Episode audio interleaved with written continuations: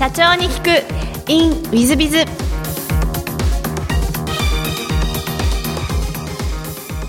本日の社長に聞く。In ウィズビズは780年以上続く秩父のお寺の住職である柴原住職様に、えーお越しをいただいております。まずは経歴をご紹介させていただきます。えー秩父に生まれ大学卒業後曹洞宗のおお寺で3年間修行。その後、えー秩父幼稚園に就職し自願寺の住職に、ご就任をされ保育園が危機だったのを立て直すようされて、えー今は大成功定員の2倍が応募する保育園の入園者希望者が出出ているという、えー経営者であり住職でありという柴原住職様にお越しをいただいております、えー本日はよろしくお願いいたします。よろしくお願いします。えー最初のご質問ですが、えー埼玉県秩父市ご出身ということで、はい。小学校、中学校時代はどんな幼少期をお過ごしになられましたでしょ小学校、中学校、私はですね、あの非常にこう引っ込み思案だったんです。まあおかげさまで適当に頭よくって、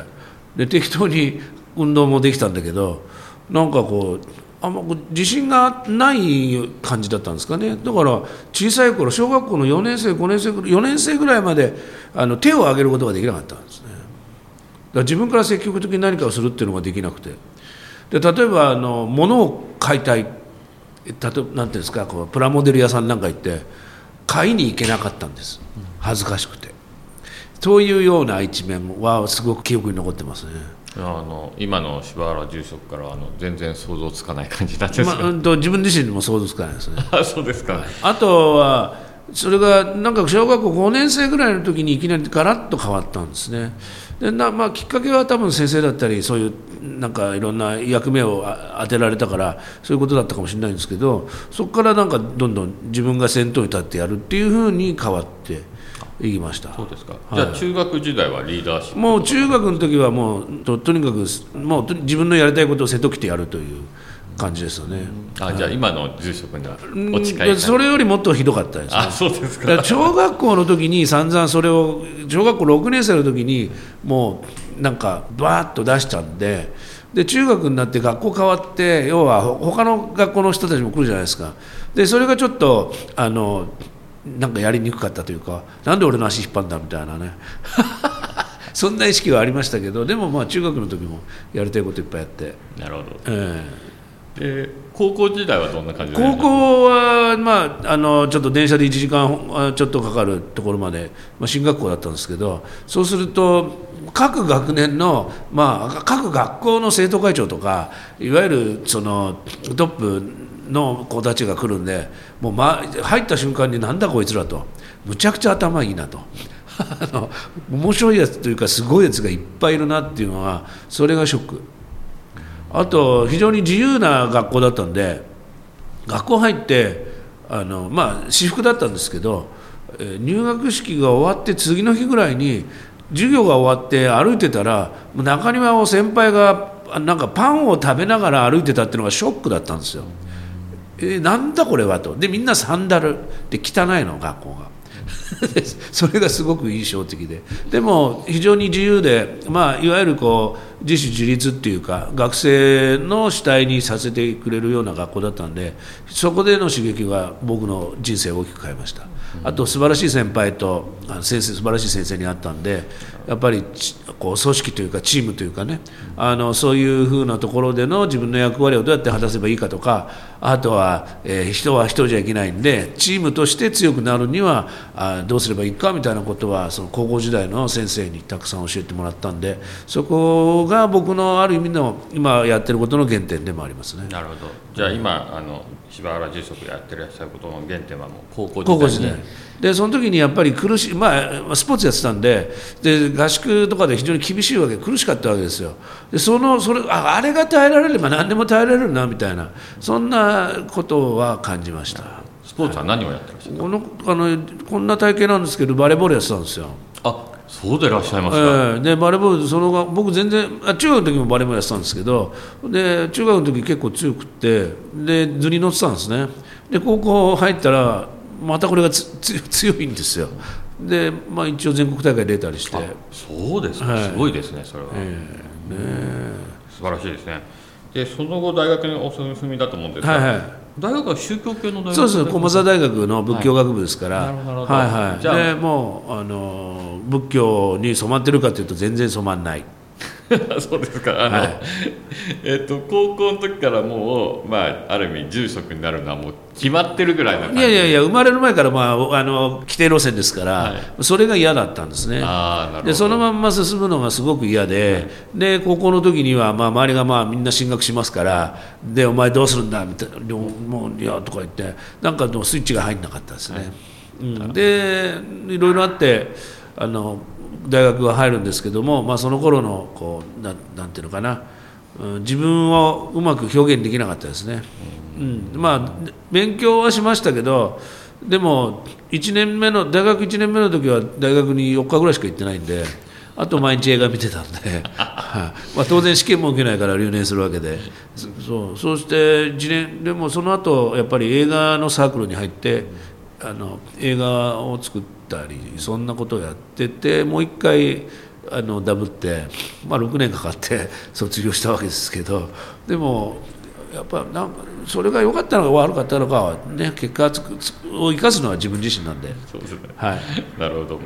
で卒業後はあの曹洞宗の講座に、はい。はいあのはい。修行に3年間行かれるということで、もう、まあ、規定路線とおっしゃってそうですね、はい。まあ、それはあの、うんとうんまあ、どっかで腹をくくったわけですけどもでそんなに長くいる気はなかったんですが入ってしまうと一生懸命やりたくなっちゃうんででさ、まあ、1年で帰れば帰ってもよかったんだけどそれだとなんかやりきった感が全然なかったので、まあ、3年、まあ、本当はちょっと身内で不幸がなければもうちょっといたんですけどどうしても家に帰って園のことをに携わらなければならなくなってしまったのでそれで、まあ、帰って幼稚園の方に入るとなるほど。いうことになったわけです。修行の方は大変だったんですか？うんとね、やっぱりあの最初はね体が慣れないのはそうなんですけどそうするとあの非常にうまくできていて3ヶ月ぐらいでやっぱりこう場所が変わるんですよ。で大体人間って3ヶ月でな慣れるじゃないですか。これでそその3ヶ月を2回ぐらいやるとこ今度またその慣れすぎて良くないのでまた場所変わるんですね。そうするとまた厳しいことが待ってるんで、まあ、1年目の最初と2年目の最初と3年目の最初っていうのは非常に厳しい場あの場面が待ってるんでそこはそこであの鍛えられる。やっぱりあの1年目は自分のことだけ2年目は上と下がいるのでちょうどまあ中間で3年目になると指導する立場になっていくんで、まあ、そういうようなとこでの、うん、経験は、うんまあ、うんいろんな場面でやっぱり今でも思い出しますけどただ非常に縦社会なんで何でも言うことを聞くわけですよ上に行くと下のものは何やっても。でそれがあの実は縁のことで、えー逆に作用したわけです。その逆に作用というのはどういう意味でいらっしゃるんですか？高校は男子校だったのでまずまず同じなんですよ。上位形で。先輩が言ったらはいその通り。で大学大学はまあいい加減でしたけど本山がまずこう先輩の言うことは全部聞く。でそれがある程度3年目になるとみんな聞く立場になっちゃうわけじゃないですか。さっき言った通り。そうするとそういうもんだという意識がすごく強かったからで園に入ると職員は僕の言うことを全部聞くもんだと思ってるわけですよ。ところがそんなことないわけじゃないですか。人間関係できてないので。それでもう一回、うん僕が入ってその年にもう組織がバカッと崩壊するわけですね。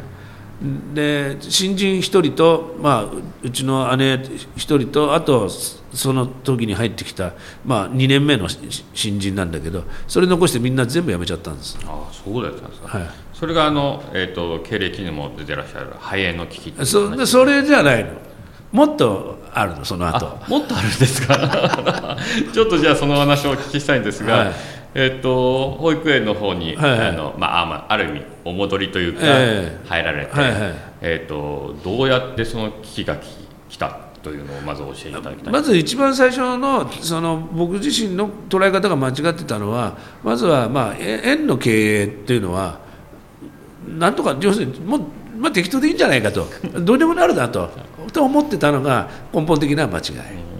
うん、だからそんなに真剣にやらなくても幼稚園経営なんかできるだろうと思ってた。でそしたら組織崩壊するじゃないですか。で次の年に、えー、先輩がほど今いないところで新人がドカッと入ってきてじゃあその教育ができるのかとできないわけで。だからその時のスタッフは自分自力でこうまとめてくれたのである意味すごく力がある人たちだったんですよね。はいはい、でそれはたまたまそこで、まあ、いい雰囲気ができてあの園舎建て替えり建て替えたりするからそれで人は増えるんだけど園舎とか教育の内容が伴っていないのでで結果的にはやっぱりしっかりとリーダーシップを発揮できないから3年4年ぐらい経つとやっぱりねあの人間性のボロが出るわけでそうするとまた崩壊していくわけですよ。で常にこう組織をうまくまとめることができなかったんですね。それで、えー、それでいて自分のやりたいことというかやりたいことをやりたいという思いが強かったから勝手にどんどん進めちゃうわけですね。で勝手にどんどん進めちゃうから下のものはついてこらんない。でそこで、えっと、もっと非常に危ない状況になっていくわけですで一時期こう増えてきた園児が、まあ、毎年また減っていくわけですよでその頃幼稚園とか保育園の経営、まあ、保育園と幼稚園って基本的に違うんだけど、幼稚園というのは園児募集しないとだめなので要はマーケティングをしない限り、えーと、人が集まらないわけですよ。保育園は行政からね手配してくれるのでマーケティングしなくていいわけですよ。そうするとそういうことを坊さんだし幼稚園のというなんだか学校法人で教育だからというような感じで、えー、っと全くこう勉強してこなかったしうちの中にそういう風土もなかったわけでどうしていいか分からなかったんですよでいろんな講演会とか異業種の講演会とかセミナーに出るようになっていって、まあ、最初は船井幸雄さんの話だったんですけど、まあ、そういったところからいろんなところを学びに行ってそうすると、まあ、神田さんの本に出会ったりとかいろいろそういうようなことであそこはこうやって人を集めるんだみたいなことが分かってきたんだけどそれをじゃあ実践する時に自分一人の力じゃ組織っていうのはできないじゃないですか。でトップはそトップっていうか、まあ、自分自身はその気があってやる気満々なんだけど要するに組織が全然できてないから動かないわけですよね。はい、でもう全くこう内部がうまく機能しないから歯車が合わなくて、えー、どんどん円の評判も悪くなる。で要するに内部がうまくいかないものはそのエネルギーはどんどんまた負のエネルギーがどんどん出ていっちゃうんでで結果的に人が集まらなくなる。でどうして人が来ないんだろうってずっと思ってたんですよね。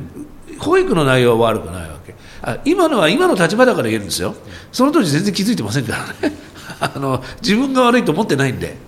なんでこいつら分かんないんだって思ってたんで、えー、なのであの要するになんでうちの園を保護者は選ばないんだろうって考えてたんですよ。これだけ一生懸命やってるのになんで分かってくれないんだろう。どうすればいいんだろうって。でも全然増えなくてだけどある時入園説明会をやったらその年非常に少なかったんですよね。でふと気づいたんですよ。あこんなに今うちの園って厳しい状況で確かに評判悪いけどそれでも来てくれるじゃんって。なんで選んでくれたんだろうっていうふうに視点が変わったんですよね。その辺りから少し見方が変わってきました。それはじゃあ、えーとまあ、ある意味ネガティブ思考がポジティブ思考に変えたというそうそうそうですね。私はね非常にネガティブな男なんです。あそうですか。そう。だから本質はネガティブです。えっ、ー、とちょっと想像がつかないんですけど。でだからほっとくとネガティブだってことはよくわかるんですよ。自分がネガティブだったから。だから私の家族はあの、まあ、妻も娘もそうですけどその頃の僕は周りにおるのが嫌だったと。で家の中に唐辛子が飛んでるようだったって言ってました。ピリピリピリピリしてて。で人って責めちゃうんですよ。すごく人を責める人だったので。で自分でも今でもあふとそういう思いがパッと出る時があるんだけど、まあ、それは打ち消してるようなことをやって前は打ち消さなかったのでとってもネガティブなんです。ちょっとあの想像つかないん。で初めて原住職がそう。なんネガティブな人なんだそうそうだからその頃のことを知ってる人とその後会った人はあの全然違うんですよ。分かんないんですよ。それはあのネガティブ思考をポジティブ思考に変えるきっかけって何かあったんですか？やっぱり今のところですね。なんで選んでくれたんだろうっていう。やっぱり見方が変わったっていう、うん、とあとどうにでもなんなくなっちゃったっていうこと要するに組織が。でそのその頃に、えーとまあ、園の中でいろんな事件っていうか事故が起こるんですよ、まあ、一つは、えーと、園児入園した次の日に引っかいってやってここに傷を作っちゃった目の下にね。でそれでその頃の園長は僕の母だったんですけど非常にこうちょっとあの攻撃というかネネガティブな、ね、攻撃を受けて参っちゃったんですね。歩くことできなくなっちゃって。それでそのストレスで本当に体調を崩しちゃって。でこのままじゃもう70過ぎてたから園長やるのきついねって。で僕の妻がなったんですけどそうすると僕の妻がなったその年にですねあの園バスで事故を起こしちゃうんですよ。でその時にまあ、ある意味それが大きなきっかけですね。それまで人をすごくこう責めることを責めるとミスを見つけて責めるそれで直していくっていうような発想だったのが相手からものすごく責められたわけですね被害者の方から。でそのものすごく責められた時にどんなに自分での力をかけてもそれをそれに何ていうのかなこう返すことができない。どんなに責められても何にもできない。責めるだけでは何にも変わらないんだってことがもう嫌ってこと分かったんですね。それは大きなきっかけです。なるほど。であのやっぱり人間はそういったことでは変わることはできないしもうあの苦しみから逃れることはできないなとじゃあそれをそれを、えっと、どんなに厳しい時でも必ずあのそれをどうすればいい方向に考えることができるのか。あとは清水秀夫さんの本「ピンチはチャンスでありがとう」っていう。本当にピンチだったのでだけどピンチはチャンスだって。そこから何を気づけばいいんだろうって。でお釈迦様はその頃ずっと本当に苦しかったんで、まあ、お釈迦様は解けない宿題は出さない。必ず解けるからこの宿題を出してるんだと。だからずっとやり続けるっていうそういうような思いはが持てるようになったのかな。で必ず、えーと、いい結果に結びつくっていうふうにはあの信じて信じてましたね。うん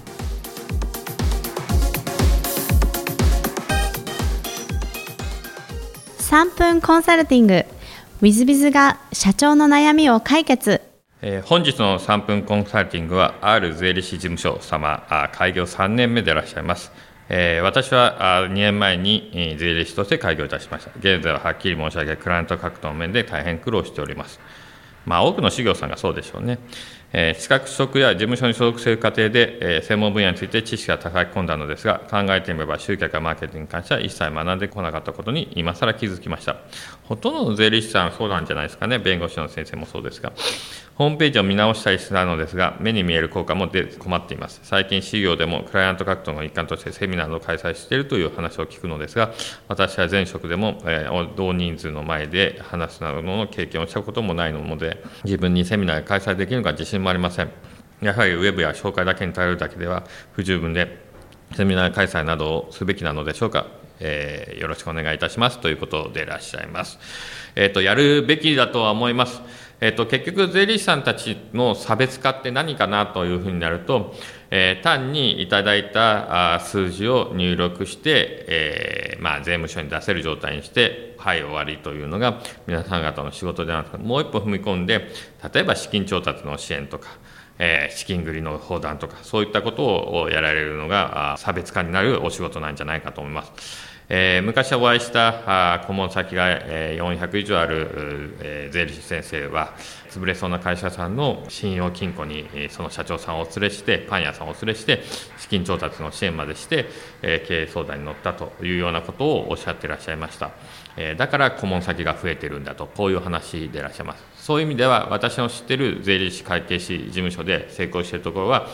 え事業計画の作り方、中期経営計画の作り方や資金調達の仕方、え資金繰りの仕方などの、えセミナーをやったり、えコンサルティング分野まで踏み込んでやったりというしているところが差別化ができ、顧問先数を増やしていらっしゃいます。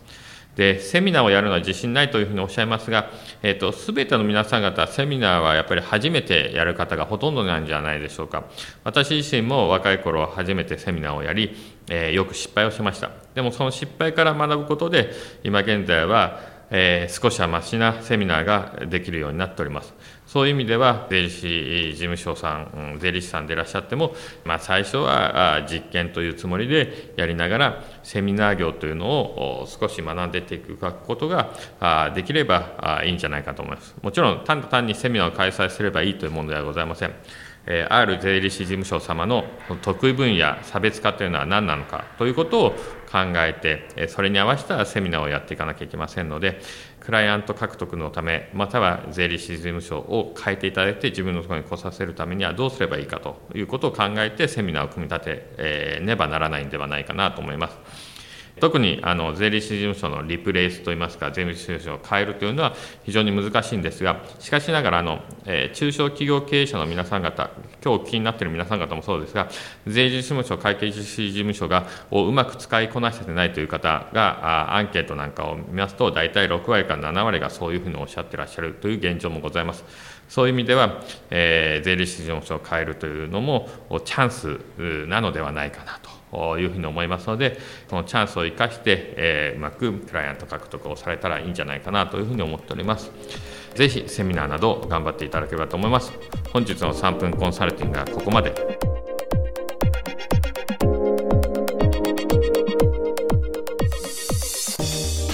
最後までお聞きいただきまして誠にありがとうございました。